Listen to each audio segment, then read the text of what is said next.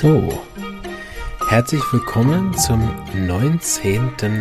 Türchen vom Adventskalender.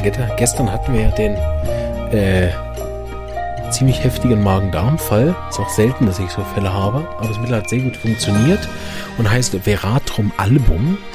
Ein Mittel, was ich selten einsetze, weil das wirklich sehr heftige Zustände hat. Und genau, das Mittel habe ich gegeben in C30 ein paar Mal und nachher auch in Wasser aufgelöst. Weiß nicht, ob ihr das kennt, wir lösen so ein paar Kügelchen Wasser auf und dann nehmt ihr das löffelweise.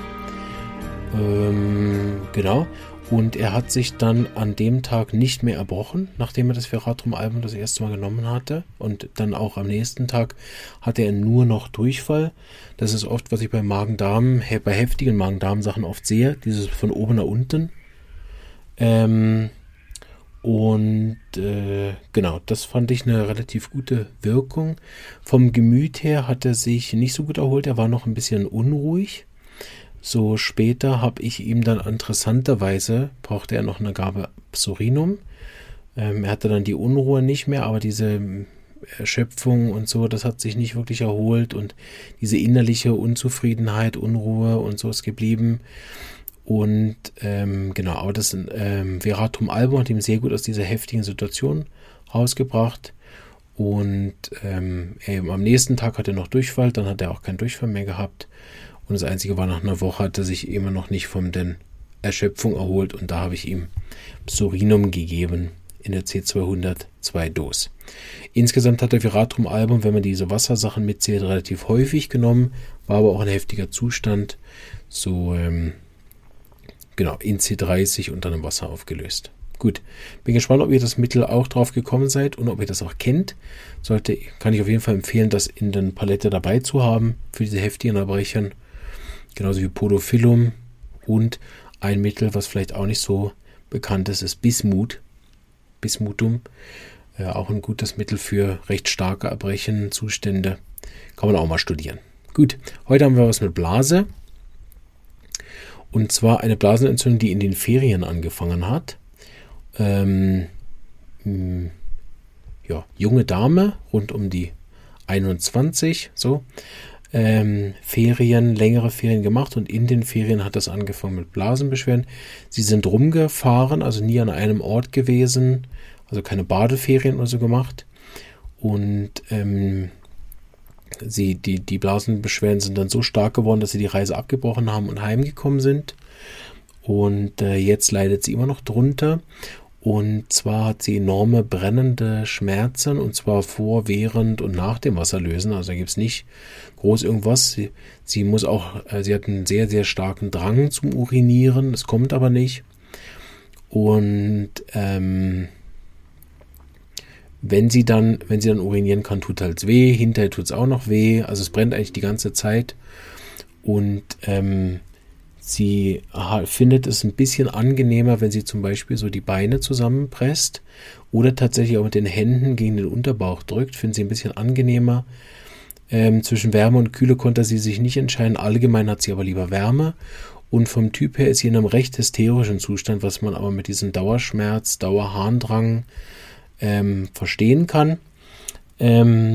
Wir haben auch den Urin untersucht und da war das Interessante, dass es recht entzündungsfrei war.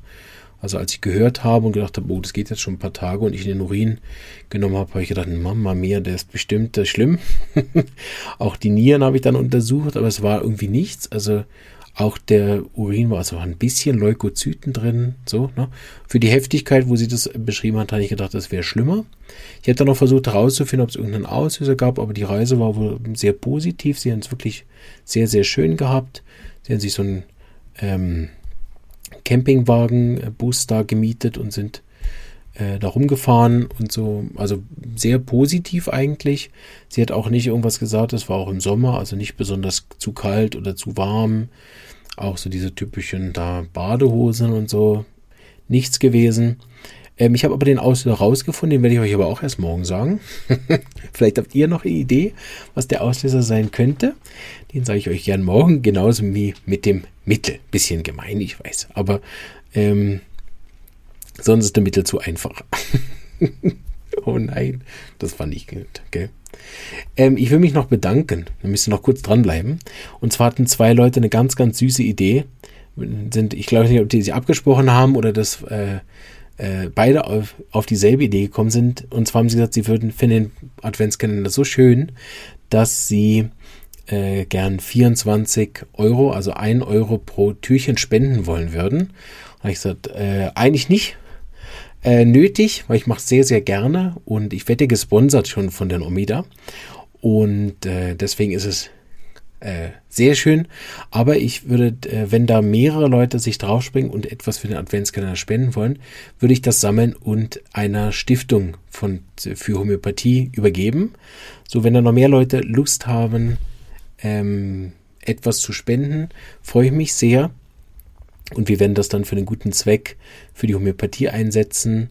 Und ich werde es dann noch ein bisschen aufrunden nach oben, dass es eine schöne Summe ist. Also wer da auch Lust hat und sagt, der Podcast mir so gut gefallen, der kann das gern. Wir haben eine Spendenseite auch auf der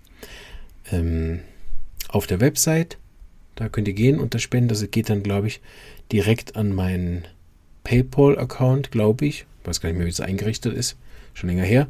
Und dann werde ich schauen, was da gebt dann auch unbedingt an, dass es für den Adventskalender ist. Aber ich sehe das ja dann an der 24. Und dann werde ich das der BK Bose Stiftung von der SAI, die ja auch immer wieder Arzneimittelprüfungen macht und sowas, werde ich das dort als Weihnachtsspende gern übergeben. Ja. Gut.